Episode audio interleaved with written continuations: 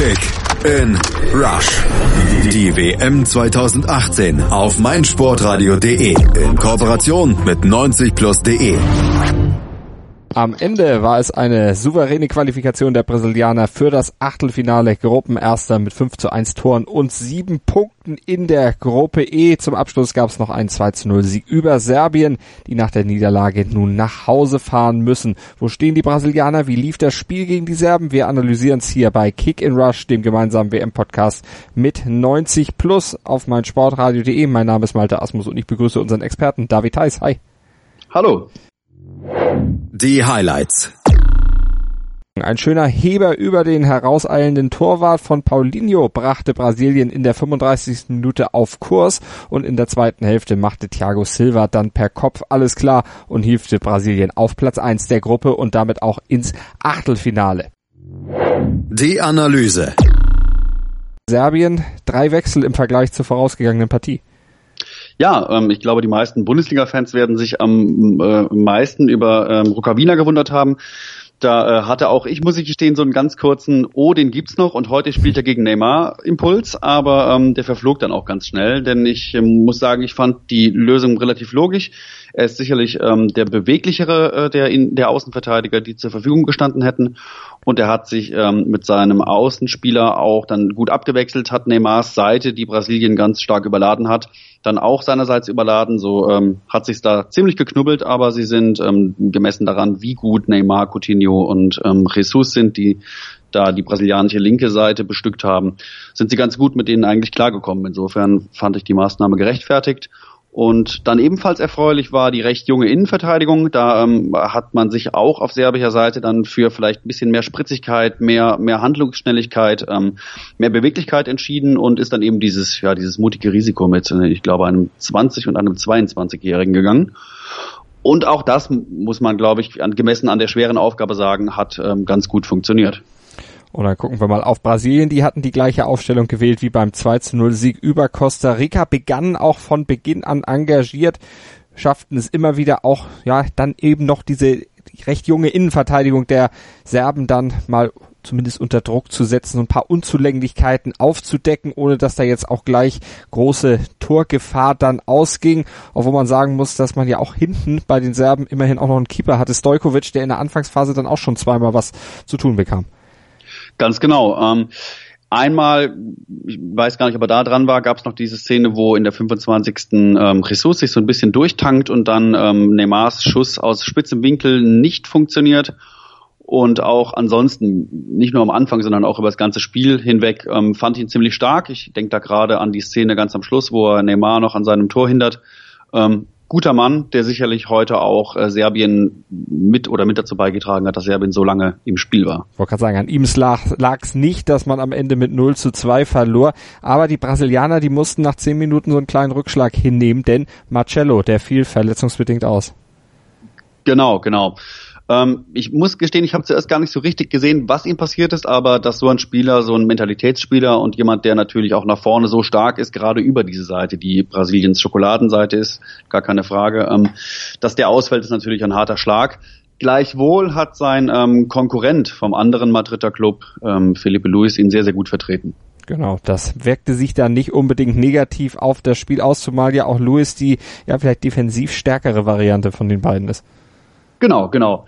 Und ähm, ja, da Brasilien, wie gesagt, den offensiven linken Raum ähm, gut überladen hat, da personell gut aufgestellt war mit Coutinho, mit Neymar und mit Jesus und ähm, die beiden Achter, beziehungsweise der Sechser und der Achter im Mittelfeld auch sehr ähm, diszipliniert ihre Position im Zentrum gehalten waren, äh, haben, ähm, war das völlig okay, dass er mhm. diesen Part ein bisschen konservativer, sage ich mal, ausgelegt hat als Marcelo. Und die Serben hatten ja am Anfang auch noch so ein bisschen Probleme, ihre Pässe so an den eigenen Mann zu kriegen, ein bisschen unsicher im Passspiel. Das baute sich erst so mit Laufe des Spiels auf, wurde dann in der ersten Halbzeit immer besser, aber bevor es dann auch dazu kam, dass sie tatsächlich dann auch wirklich Sicherheit ins Passspiel äh, bekam, da hatten die, äh, die äh, Brasilianer wieder einige Chancen gehabt. Du hattest die 25. Minute schon mal angesprochen, der Abschluss von Neymar. Darauf, da gab es dann auch noch einen Versuch von Jesus, der geblockt wurde in der 29. Also man konnte schon sagen, Brasilien übernahm die Kontrolle dann wieder. Ja, ja, ganz klar. Ähm, und sie waren, das ist so ein bisschen bezeichnend, das äh, hat sich eigentlich bei beiden Toren, fand ich, ähm, ganz stark äh, oder ich fand es bei beiden Toren ganz interessant, in was für einer Spielphase die gefallen sind. Denn sowohl beim ersten hatte ich so ein bisschen das Gefühl, dass Brasilien sich auf dieser linken Seite etwas festfuhr, weil natürlich die Spieler eng beieinander waren. Klar, das Spiel war darauf ausgelegt, es ist Absicht, Neymar ins Dribbling zu bekommen und natürlich auch richtig, den besten Spieler so stark herauszustellen. Aber irgendwo macht sich das natürlich auch ausrechenbar und ähm, lässt dann zum Beispiel Spieler wie Willian so ein bisschen hinten runterfallen. Auch bei Jesus hat man über weite Strecken gemerkt, dass ihm diese Enge eigentlich nicht wirklich zugute kommt. Er hat ganz wenige gute Passaktionen in der ersten Stunde des Spiels gehabt. Ähm, aber genau in diese Phase hinein passiert dann eine Kombination zwischen zwei ganz anderen Spielern, nämlich ähm, Coutinho, der aus einer tiefen Position raus diesen Geniepass schlägt, und mhm. Paulinho mit einer seiner wenigen ähm, Offensivaktionen in dieser Spielphase und dann fällt das 1 zu 0. Und Brasilien ähm, ja, kontergerät dann so ein bisschen diese, diese Entwicklung, die sich da gerade anbahnte und das haben sie ganz, ganz stark gemacht. Toller Pass in die Schnittstelle und dann Paulinho ja. mit dem Heber über den herausstürmenden serbischen Keeper 1 zu 0 dann in der 36. Minute. Brasilien danach hatte die Spielkontrolle dann endgültig zurück, drängte auch auf das zweite Tor, wollte, der wollte aber, oder das, der Treffer wollte dann aber vor der Pause nicht mehr fallen. Erstmal nicht, nein. Ähm, ich hatte auch, wie gesagt, das Gefühl, dass das gerade eine Phase war, wo Brasilien dieses Tor sehr, sehr gut gebrauchen konnte, weil diese äh, Abläufe, Neymar bekommt den Ball, dribbelt, man versucht sich da in der Enge äh, mit viel Tricks, mit vielen Tricks und viel Finesse irgendwie durchzumogeln, dass das so ein bisschen festgefahren war. Insofern ein perfekter Zeitpunkt für dieses Tor. Wir haben den serbischen Keeper gelobt. Äh, bisschen kritisieren müssen wir vielleicht den Mann auf der Gegenseite, Allison, der doch bei hohen Bällen vor allen Dingen die ein oder andere Unsicherheit gezeigt hat.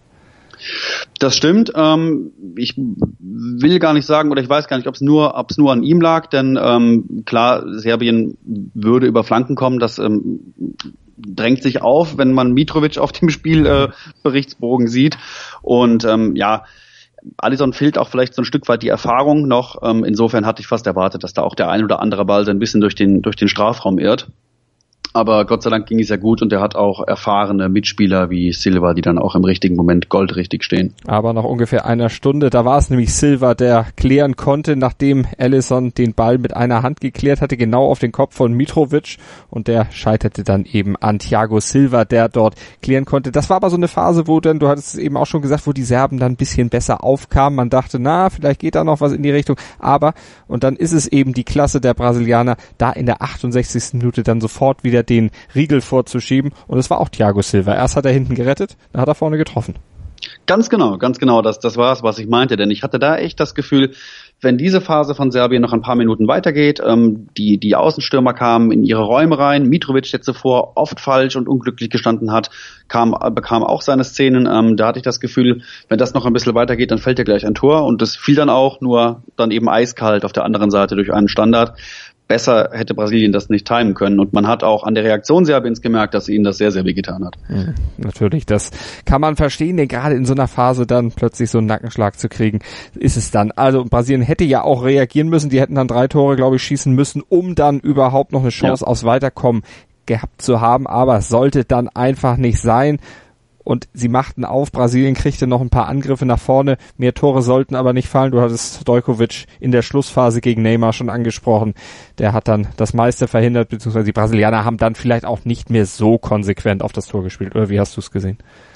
Ja, ich hatte so das Gefühl, dass sie ähm, auch da dann wieder verstärkt in der Schlussphase den Ball zu Neymar rübergeschoben haben, ähm, auch so ein Stück weit versucht haben, ihm noch sein Tor zu verschaffen. Ähm, Jesus hat noch ein bisschen vor sich hingedribbelt. Ähm, klar, man hat gesehen, sie haben Bock, aber eher dann Bock auf individuelle Kunststückchen vielleicht und auf die Ta Distanzschüsse, als darauf jetzt noch total zielstrebig dieses Ding zu Ende zu spielen, was ja auch völlig okay ist in der Phase. Also am Ende souverän und effektiv Brasilien 2 zu 0 gegen Serbien gewonnen. Wen hast du dir als Spieler des Spiels rausgepickt? Ähm, das ist Felipe Coutinho. Ich ähm, habe es mir ein bisschen schwer gemacht, denn natürlich ist Neymar immer per se der auffälligste Brasilianer und er hatte auch heute die meisten Ballaktionen. Aber Coutinho hat mir, obwohl beide ja eine Vorlage verbucht haben, ähm, noch ein bisschen besser gefallen, weil er genau das getan hat, was das Spiel von ihm verlangt. Ähm, er war sehr, sehr viel unterwegs, hat eine sehr gute Zweikampfquote für einen Spieler von seiner Statur. Man, man muss überlegen, gegen wen er da im zentralen Mittelfeld antritt. Ähm, er hat viele gute, einfache Pässe gespielt, aber auch viele gute, komplizierte, zum Beispiel die Vorlage und war eigentlich an allen wichtigen Offensivaktionen mehr oder minder beteiligt, daher ähm, mein Mann des Spiels. Die Brasilianer also nun im Achtelfinale und da treffen sie natürlich als Gruppensieger der Gruppe E auf den zweiten der Gruppe F aus der Gruppe mit Deutschland, die ja nun leider eben dann doch nicht weiter sind, sondern der nächste Gegner der Brasilianer Mexiko und die haben sich ja heute gegen Schweden jetzt nicht so besonders gut verkauft, aber sie sind ja weitergekommen und was sie können, das haben sie ja zumindest im ersten Spiel gegen die deutsche Mannschaft gezeigt.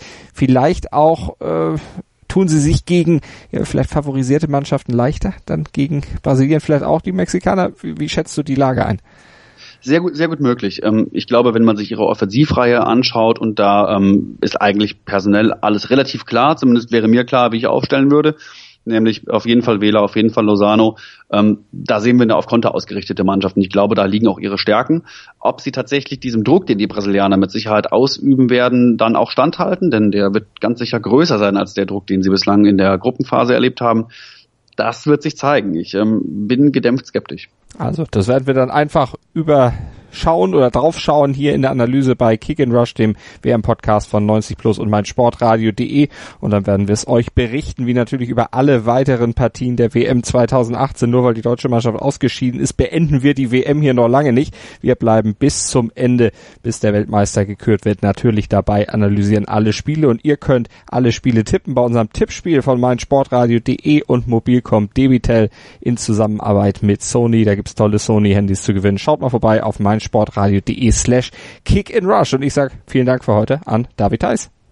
Gerne, gerne. Kick in Rush. Das WM-Tippspiel auf meinsportradio.de. Präsentiert von Mobilcom Debitel. Registriere dich jetzt auf meinsportradio.de slash kick and rush und gewinne jeden Spieltag ein nagelneues Sony Xperia XZ2 Kompakt. Bereitgestellt von Sony. Kick and Rush. Die WM 2018 auf meinsportradio.de. Werde der Zar des Tippspiels.